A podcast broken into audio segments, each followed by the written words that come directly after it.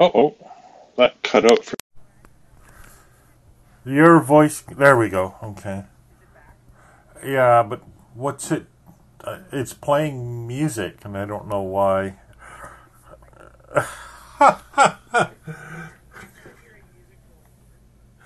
It's very nice. I think it's Ani DiFranco, because that's what I've been listening to, but I have no idea where it's coming from. That is wild.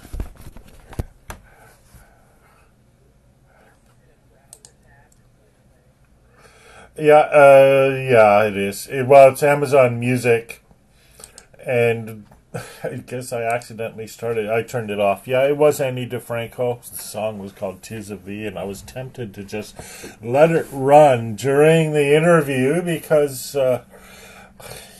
why not? But so at least I would have that. You wouldn't have that, so there would be no copyright implications. But it would be good for me, but I thought, no, let's try to stay focused here. All right. Already started.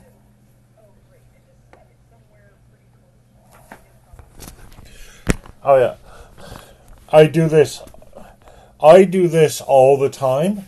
Especially since with the Google Recorder, which is what I use, I'm on the Pixel 4, there's an auto, and I see you're recording now too. Yeah. Oh yeah, no problem.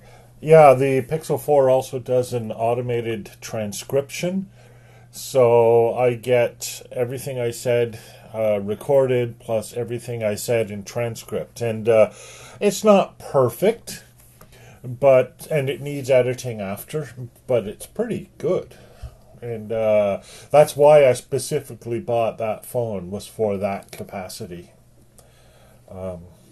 and yeah, it's among the better automated transcription features out there.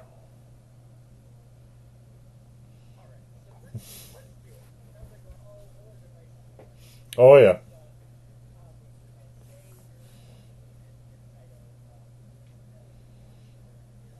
Sure, I'm Stephen Downs. I'm a senior research officer. That's the official title. And I work with the National Research Council of Canada. I'm based in Castleman, Ontario, which is a village of about 2,000 people, partway between Ottawa and Montreal in Canada.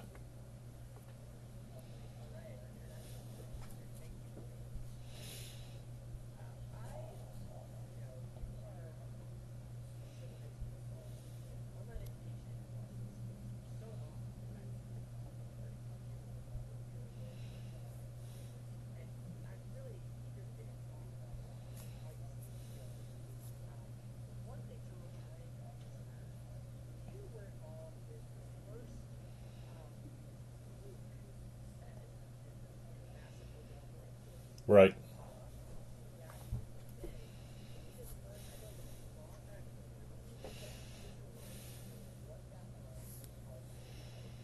Yeah, sure. So back in the day, by that we mean 2008, which is only 13 years ago, if you can imagine that. And the course was called Connectivism and Connective Knowledge. I offered it with George Siemens. And then various other people, including especially Dave Cormier, came along for the ride to help out. And basically, the year before, George had offered a conference on an online conference on connectivism, at which I spoke. Yeah. So connectivism is the theory that knowledge consists of the connections between entities. And that learning is the creation and adjustment of these connections. Most notably, the connections that we're talking about are neural connections, the connections between our neurons, because our neurons are cells in the brain that link to each other. And these connections grow, shape, and form as we learn. And it's this growth, shaping, and forming that actually is the learning that a human undertakes. But you also see the same sort of thing happening in artificial neural networks, which used to be called connectionist systems. Notice the difference in term.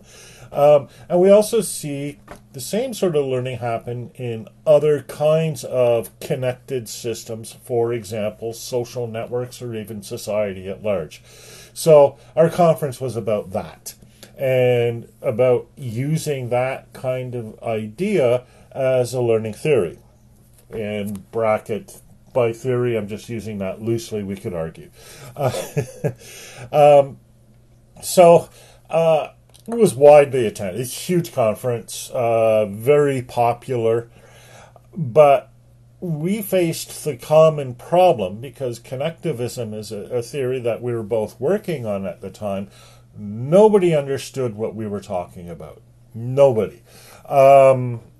Well, that's not true. Obviously, I'm exaggerating, but people didn't get it, even after an entire conference of trying to explain it. So George and I were sitting at a conference in Memphis, of all places. Lovely city. I'd love to go back there one day. We decided, you know what we should do? We should have an online course. And that was the first thought. And then the second thought, which came a little bit later, but not much later, was that, and this course shouldn't just talk about connectivism, it should be connectivist. And so that's what we did. We set up the course. We set up a bunch of different things. George set up a Moodle installation. We set up some discussion boards. I used an application that I wrote called Grasshopper, and I still use that to this day, to manage the mailing list, collect subscriptions, harvest resources from different people's blogs. In other words, to make the course a connectivist course. And we expected... You know, because connectivism back then, and even today, is a pretty niche topic. Excuse me. So we expected, you can edit the cough out, I suppose, because I'm going to have another one. We expected, 20 people, whatever. We got 2,200 people. And Dave Cormier, in conversation with Brian Alexander sometime around then, called it a massive open online course, or MOOC, and the name stuck, and that's what makes it the first MOOC. And to be clear, it wasn't the first open online course. It wasn't even the first massive course offered online, but it was the first course deliberately designed, I think, deliberately designed as a network, right? And it was the fact that we designed it this way which made it possible for us to offer it to 2,200 people when they suddenly showed up, because we hadn't planned for that. If it had been a traditional Moodle course, we would have been toast.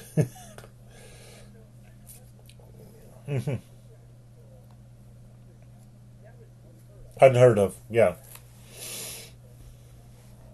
Yeah. I mean, you might get them in a mailing list where a series of emails... was called a course, and that predated us by like 10 years. I remember taking, an open mailing list course on Welcome to the Internet back in the 90s. But this was different. It was more like a course, particularly in that it wasn't just a broadcast, but we were really promoting and stimulating all the interaction and conversation, etc., that you would expect in a course. We were creating that, but for 2,200 people. And I think that's the part that was unprecedented.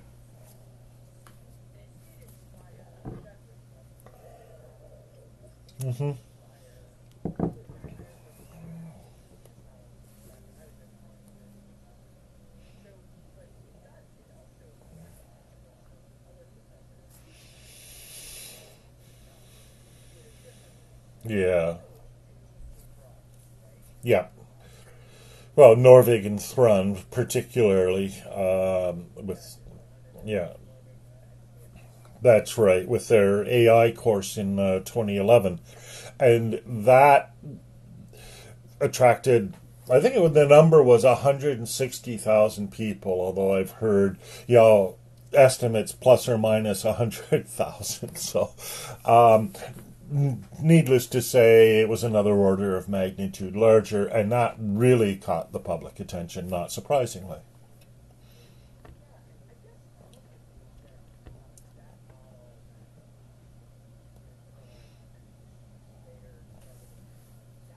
Yeah.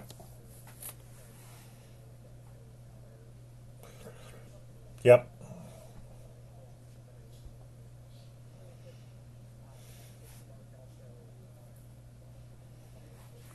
Yep.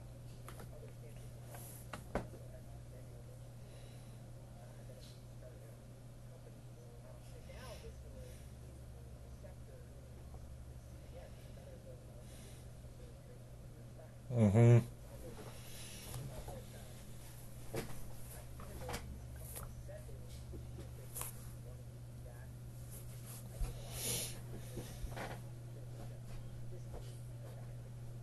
Oh, yeah.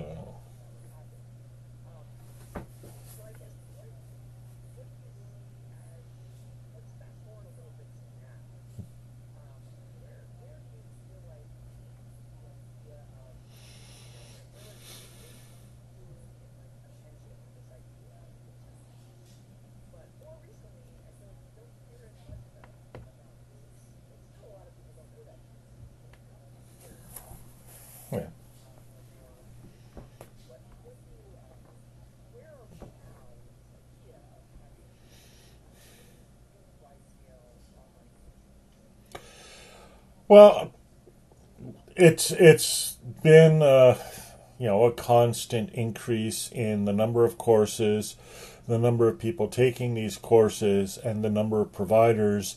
It's been a steady increase since 2008. So it doesn't really matter what the media says about, whether it talks about them at all or whether it says they're alive or dead. The facts speak to a constant increase over time. And, I refer to the statistics that are collected by, I think it's Class Central, but there's another one out there as well. I can't remember the name. But people are collecting these statistics. I am not collecting these statistics, so let's be clear. But these statistics, which are easily verifiable because, you're identifying an existing MOOC, which is pretty easy to find online, that's what they're showing.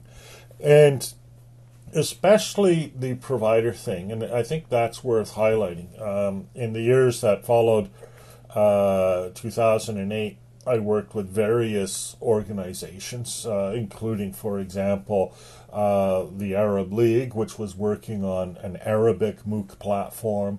I talked with a number of people in various countries, some Spanish-speaking MOOC initiatives.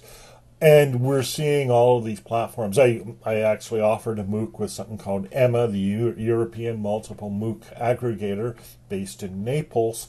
And it didn't have 100,000 people in it, obviously. But the thing is, there are all of these other platforms. I can't pronounce the Chinese one, but it's Xiaotang Xing, or I can't pronounce it, because I don't know what X should sound like. A Chinese X should sound like in English, and I've never actually heard anyone actually say it. Have you heard it? No? Oh, you're on mute. Yeah. Yeah. Yeah, that's fine. Yeah. So there are all of these providers, and the media naturally focused, because this is what the media does, on the high-profile institutions, Stanford, MIT, Harvard, which they came out with edX, the Open University in Britain, which came out with FutureLearn. So they focused on high-profile institutions and commercial initiatives which again is what the media loves, and pretty much ignored all of the rest of them. All of the rest of them are much more than just these institutions, in my view. By much more, we could talk about what we mean by more, because in terms of raw numbers of students, I'm not sure how many has... I think there. I mean, I imagine the Chinese provider has many more students. I know that there's a MOOC platform being used in India, which probably has many more students, but I don't know if the actual counts. But more to the point, it shows that there are more models of MOOCs out there than the commercial platforms offered by people who got a boost from working at high-profile institutions. Much more. But that's what the media focuses on, and that's why they declared them dead, because, these were, losing some of their momentum.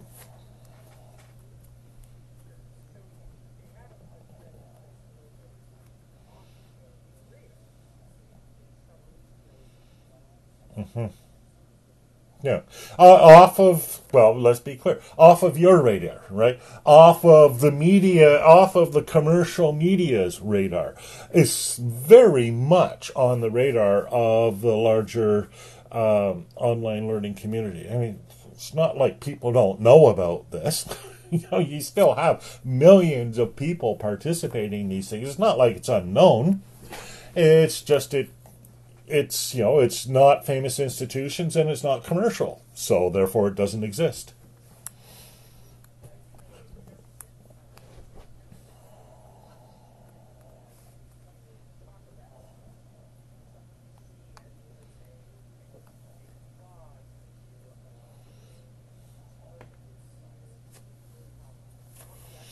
Mm-hmm.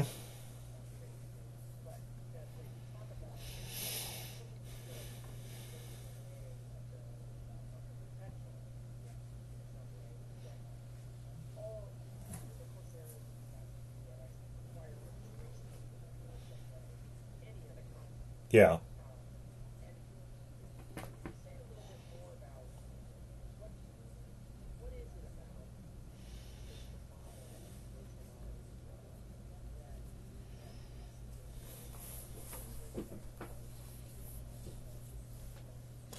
Okay, I was going to say that's an interesting question, but of course you're asking about something I said, so of course I think that's an interesting question. To begin, the registration requirement for MOOCs and online courses is in general is virtually ubiquitous. It's not limited to the commercial model, although it does speak, I would say, to the commercialism in our sector. And I did a presentation, as you know, just a few days ago, and one of the first slides in the presentation was a collage of all of these registration forms. And I looked at all the information that they're asking for from participants. And it's a lot. It's way more than is needed from my perspective in order to offer open online learning. Names, addresses, phone numbers, email addresses, passport numbers, photographs, and the list goes on. And this is a carryover not just from the idea of commercialization, but also the idea of traditional educational practice. I mean, before the internet, before anything of this, when we went to university, we would have to apply for admission. We'd have to give all of this information over to the university, along with transcripts and proof that we were real people and all the rest of it. And that was just part of the process. And so that thinking has carried over. You offer education, this is what you do. The commercialization takes that up a notch because all of this information now is a commodity that can be used for a wide variety of purposes. And you know, for the actual commercial MOOCs, which is, of course, a contradiction in terms practically, one of the first things that they're going to use this information for is for billing purposes. Because people aren't worried about qualification for admissions anymore when we're talking about open online courses. There are very few of those actually demand a transcript or your high school graduation diploma or anything like that, for the very good reason that there's no reason to do so. MOOCs are, or they were, free. You can join one, drop out any time. It's a zero risk proposition for both the people offering the MOOC and the people taking the MOOC. So there's no real need to make sure somebody would be able to complete the course. People can figure out pretty quickly for themselves whether they complete the course, and they haven't risked anything, so they haven't lost anything if they drop out. So, oh, there's a person coming in the room. Hello, person. And there's a person leaving the room. I couldn't resist. Now I've lost my train of thought. Commercialization. So, the first thing that the commercial MOOC providers did is to use this information to, well, charge tuition fees. Or more accurately, the first thing they did was to use the information for upselling. So you gave them a free product, and then you would try to upsell them, credentialing, proctoring, diploma, whatever. And there's a range of things that can be upsold in a MOOC. But eventually, upselling didn't earn them enough money, so they just simply started charging tuition. But it's not just that. The actual information itself may be taken and sold, used as marketing or whatever. I would imagine that products like Google Classroom are engaged in this practice, although, you know, I lack proof. And somebody will investigate this, I'm sure, at some point to see whether it is or is not the case. But there's no denying the fact that, you know, there is the marketing aspect. Even non-profit or government-funded institutions are collecting this information in order to qualify for government grants, continued funding, etc. So, it all, the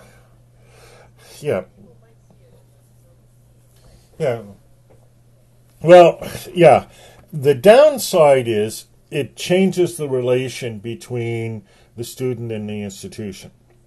Right off the bat, you know, if you go to take a course and the first thing you see is a sign-in barrier, right off the bat, the relationship between the institution and you has been established as a power relationship. That form says, we are the ones in charge. You will do what we ask you to do. Sign, fill in your name, do this, right? Your access to this course is contingent on our continued generosity. You see what I mean? It forces them into a producer-consumer relationship. But even more to the point, because this is always used for either measurement or productization or commodification, the information that is being gathered is reflective of what is being valued by the provider. You know, they say, you know, you can't manage what you can't measure, or you don't manage, you know. But the converse of that is, if you're measuring something, it's because you're intending to manage for it, and you're intending to optimize for it. And if we look at what the optimization is for these statistics, first of all, it's number of people, and people made a big deal. It's things like completion rates, and people made a big deal about that because, of course, the tracking continues through the MOOC after. It's for things like engagement, and there's a risk there because Facebook, as we know, optimizes for engagement, and look what happened there. So you see what I'm saying here is that the actual objective of providing an educational experience, first of all, is turned into a power relationship, and secondly, is subverted into some other objective or outcome, which is only remotely related to the actual educational experience. So, go ahead.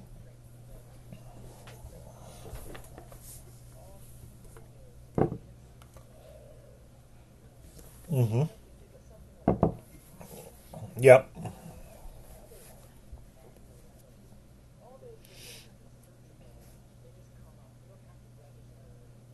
But yeah.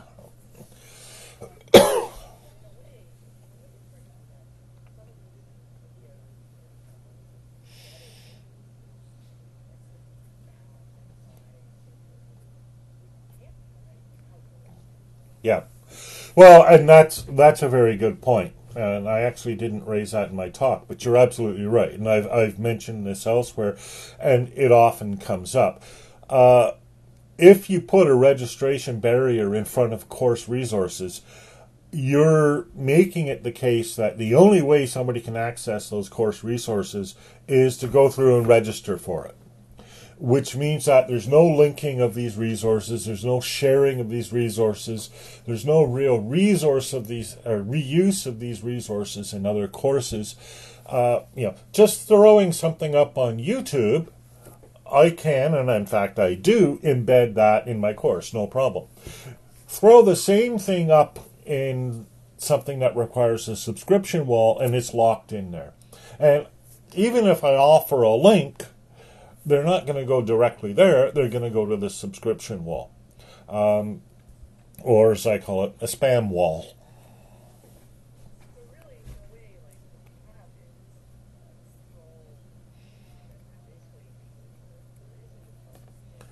Yeah.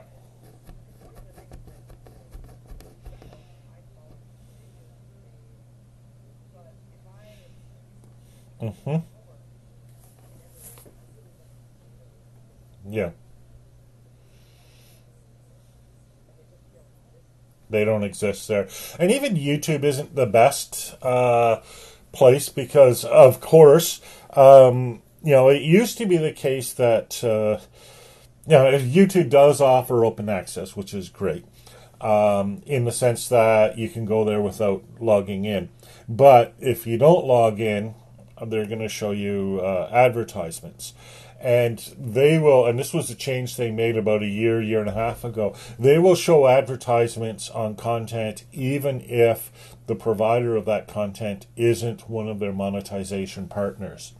So even though I prefer my work to be non-commercial, in theory, Google could show advertising during my own videos on YouTube. And I can't stop them. Because I've been forced to license it as share-alike attribution and not non-commercial. So, I'd rather just post videos openly somewhere else. But I use YouTube because for a variety of reasons, but it's not ideal.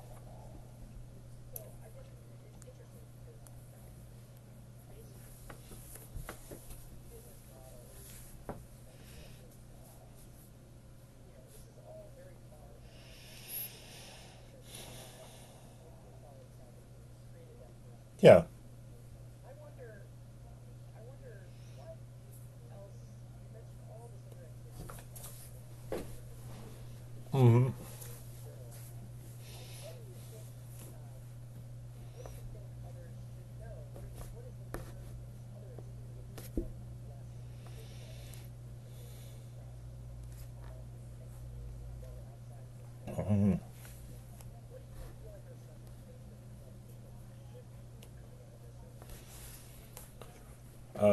Well, first of all, the main lesson is there's a wide demand for open online learning.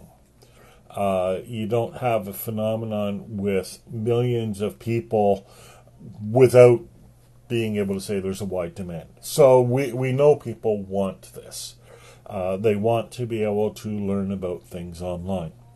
I think that, and here again, this is speculation because I haven't actually done the measurements myself, but I think that if we looked at accesses or engagement or whatever between resources that require a login and resources that don't, that the engagement of resources that don't is much larger. And we can see that just by looking at access statistics for YouTube. I'm a devotee of history videos on YouTube. That's one of the things. There's various other things, Stirling engines. You give me a Stirling engine video and I'm a sucker for it. Or, how to repair your bicycles, also big with me. And then, how to do things like bike packing or mountain biking, which I did last summer and it was awesome. And I look at, I always look at how many people have watched this video. And typically, your short little video, 10-minute video, or even half-hour, hour-long videos, which many of these are, hundreds of thousands of views.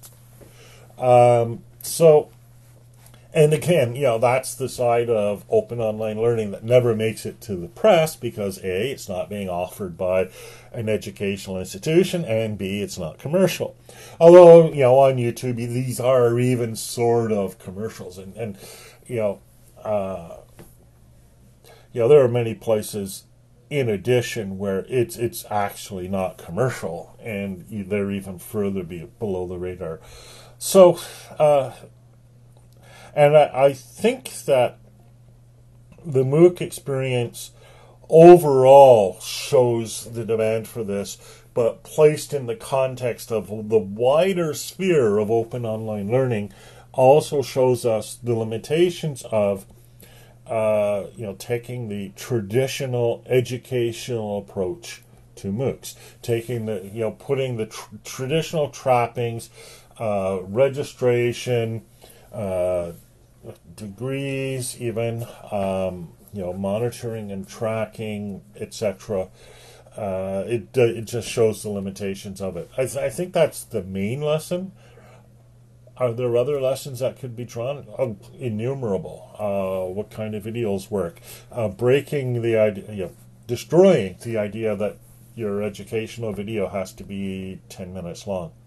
I've seen videos 3 hours long with hundreds of thousands of views. Educational videos, not James Bond, so the idea that it has to be short, it has to be this, that, and the other thing.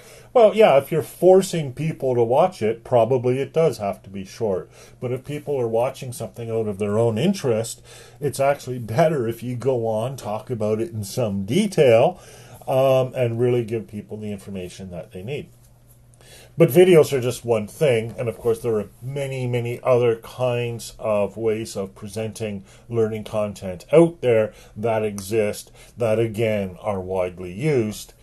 Websites on this, infographics, I'm not really a fan, but there they are, they're out there. There's a wide variety of learning materials. People want these, they use these, they access them in huge numbers. And I have found that you can create really good educational experiences simply by curating these, linking to these, and maybe offering some commentary around them. That's a good educational experience, and it allows me to bring my expertise into an environment where there's a large number of open resources that anyone can access. And go ahead. Yeah, thank you for catching me because I was wondering.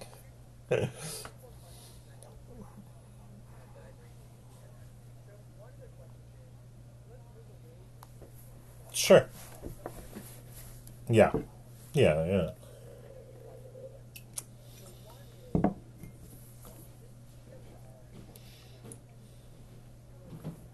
Yeah.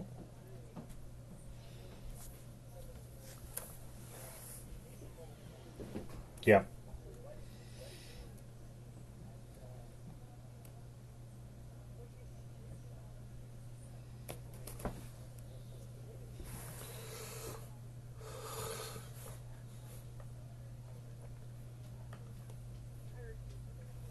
Mm-hmm.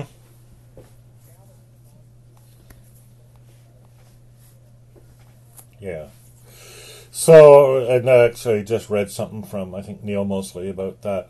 But we're seeing a lot of commentary on this. And my own prediction, and I still stand by this, is that the first reaction by the higher education sector will be, let's go back to normal. In fact, the first reaction by education generally will be, we all want to go back to normal. We all want it the way it was.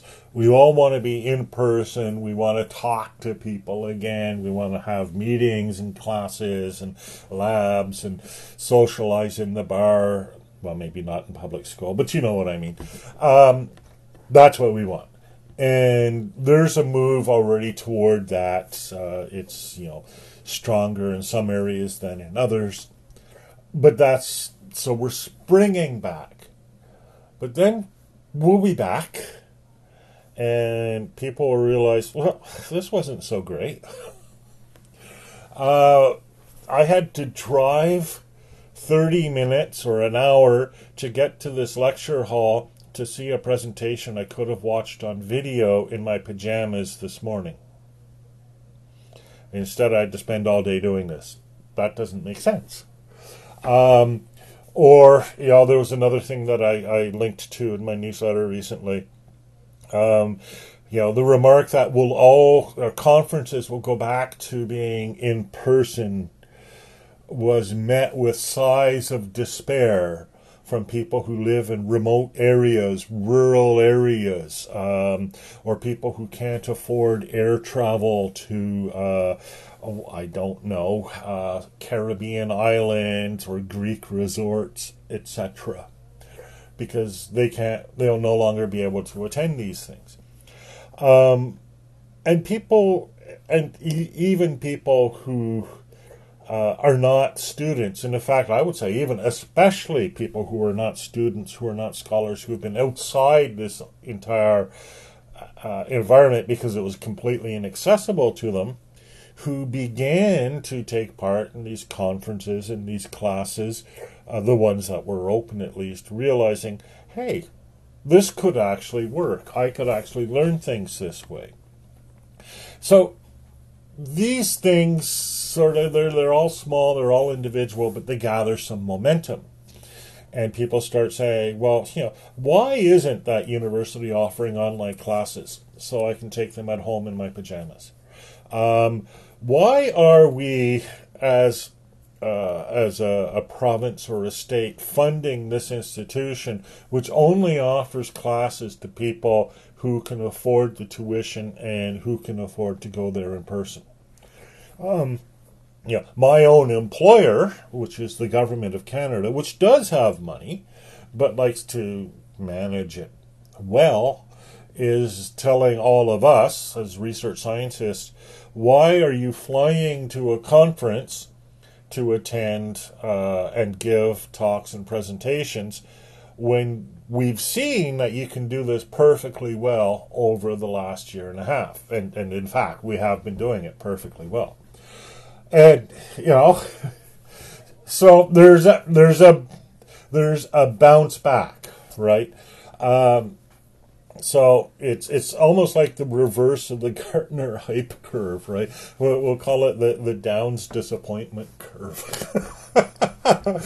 So we'll, instead of the peak of inflated expectations, we'll hit the trough of minimal expectations, and that's when we've gone back to normal. And then we'll gradually fall out of the trough of minimal expectations and get to a plateau of I don't like the word productivity, a plateau of, oh, I'm trying to think of something really snappy off the top of my head, a plateau of engagement. Best I can do without having planned this. You know, we're not going all the way back to 100% online, nor should we. And there are reasons for that which we could articulate. But we're going back to an awful lot of online, a lot, you know, many times more than we had in the past, reaching many more people, doing many more things. And then finally, as we're engaged in this plateau of engagement, we begin to realize, as those of us in the discipline did 20 years ago, what we can do online that we could never do in person.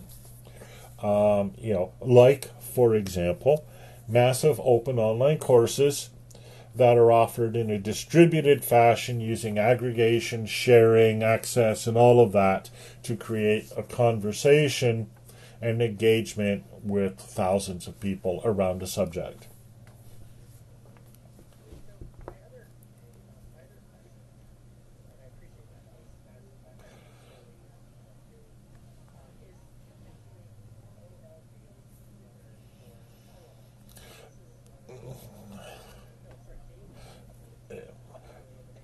Yep. Yeah. Yeah. Okay.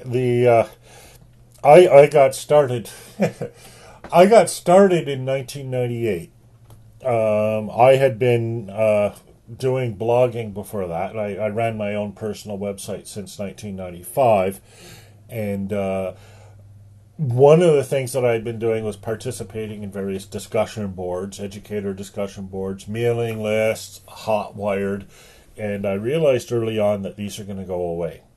And if they go away, then whatever I contributed to them will also disappear. And I thought, that's a bad thing, because what I contribute is valuable and useful.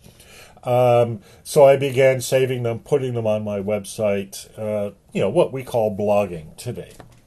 In 1998, there was a combination of Dave Winer and Netscape and others that came out with the RSS format. The Netscape Net Center had the first. I was feed number 31 in the Netscape Net Center. So I took all of my contents and I made it an RSS feed. Every time I wrote something, whether it was a post to a newsletter, or sorry, a post to a discussion board or a mailing list or whatever, put that on my website, put that in my RSS feed. And I did that for 3 years. And in 2001, I realized that most people don't use, well, I knew this before, but most people don't use RSS or even the web, but email works really well. So I took my existing feed and converted that into a newsletter. And the newsletter would actually generate automatically from my feed. And so I was writing, and then it would all automatically produce the newsletter, and then people could sign up for it. And it had immediate, I mean, before I even launched it officially, I had 150 subscribers. I thought, oh, this is going to work. So I've been doing it ever since then. It's called OL Daily, as you know. It comes out weekdays because I like weekends off. I also, when I launched it at the same time, offered a weekly version called OL Weekly, which, you know, doesn't get as much attention, but it has almost as many subscribers. And with, you know, the exception of some breaks here and there, and sometimes I take a day off, very rarely, it's been going since then, since May of 2001.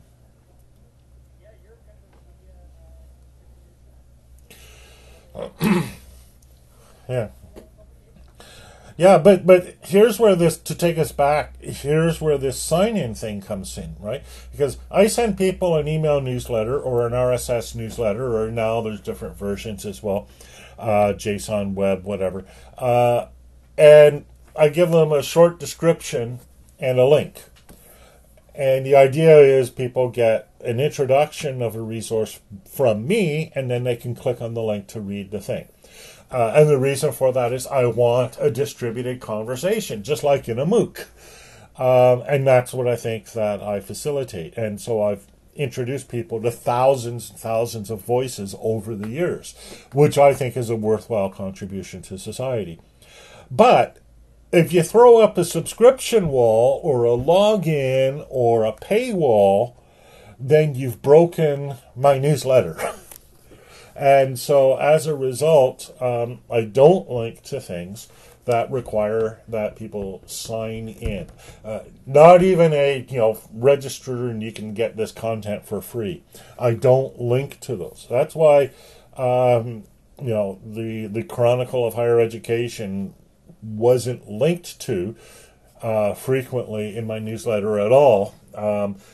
It was sometimes if they offered some content that was openly accessible, and then I called them things like the Chronicle of Higher Education. So I guess I wasn't really encouraging them. But similarly,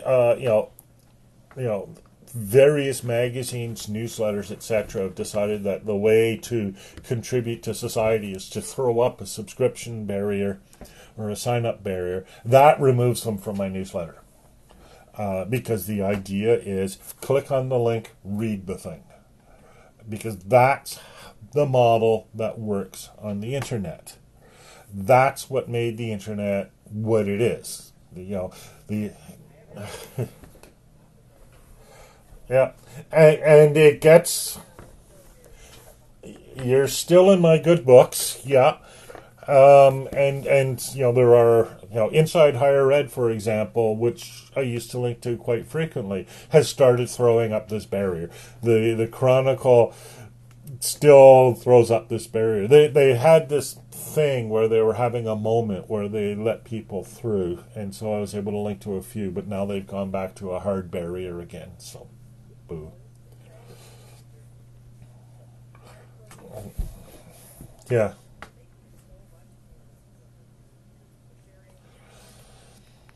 Oh, my pleasure. It's it's been a career. No, but it's been a pleasure. I mean, it's a way I think that I can be helpful to people, and that really is what motivates me. Not billion-dollar companies. Actually doing good.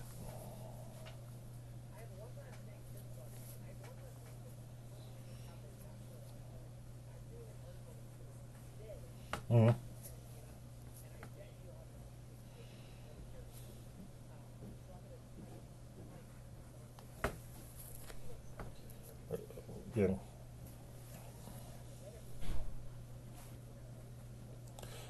Yeah, sure.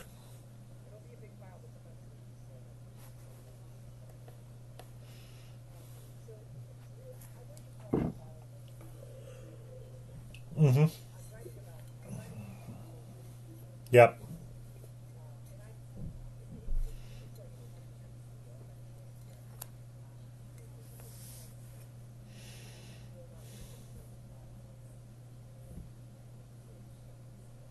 Mm-hmm.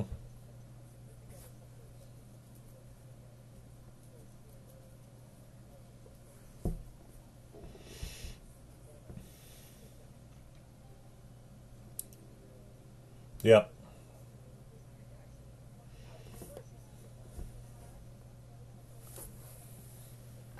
Mm-hmm.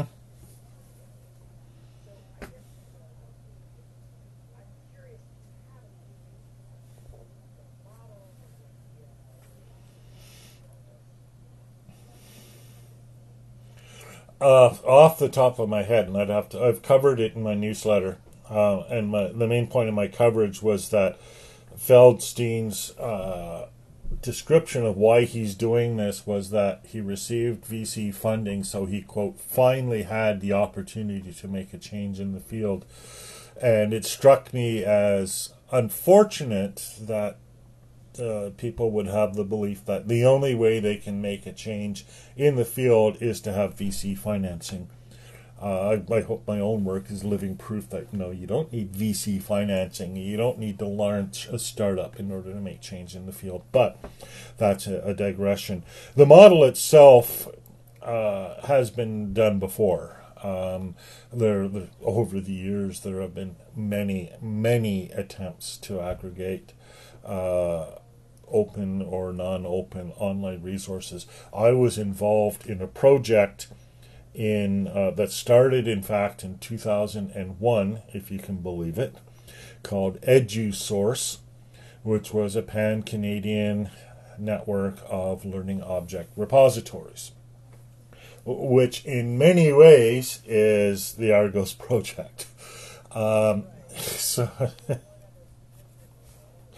There's Merlot that still exists. Merlot had the idea of everything in Merlot would be peer-reviewed, and that created a bottleneck.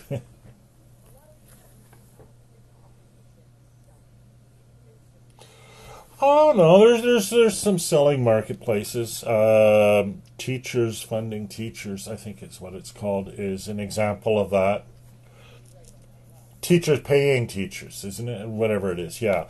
So, you know, I mean, there are these marketplace models. I mean, if you put down, you know, the Amazon of education or the Netflix of education, did search terms on them, you'll find dozens of examples, maybe hundreds. So nothing has really taken off, and it's because I think, well, for one thing, I mean, in my experience with the EduCause or EduSource thing, I ran into the subscription barrier thing there too, and here's what the story was: we had this network for sharing resources. Not all of the resources were 100% open access, so we had some contributors. I won't name them because I can't remember them. But actually, I can remember them. I just won't name them because there's no point now. But they said, you know, we can't allow people to participate in this network of resources unless they're properly authenticated. So the only way to provide access to these resources was to introduce an authentication system. And then, of course, that broke the model of freely sharing resources. Because now, in order to access open educational resources or learning objects, you had to sign in to this system and be a part of this system. They would only... Yeah. Yeah. Yeah. Yeah. Yeah. Well, except for the World Wide Web. Right? Yeah.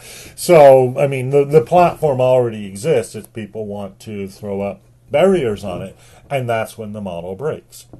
And, you know, and it doesn't break 100%. I mean, lots of educational resources are shared under things like Eduroam, Shibboleth, other kinds of identity federations. You know, it's not 100% broken, but it's always exclusive. Like, I don't have Eduroam, so I can't access a whole range of resources that are available to other people. Similarly with publishing federations, etc. You know, even like JSTOR, right? I have difficulty accessing JSTOR materials, and that's supposed to be open. So, you know, so there you have it. So, yeah. So when Feldstein says, I got venture capital funding for this great resource sharing platform, the very fact that he has venture capital funding means that he needs to monetize it, means that he's going to put up subscription barriers of some sort, means that it's broken out of the gate.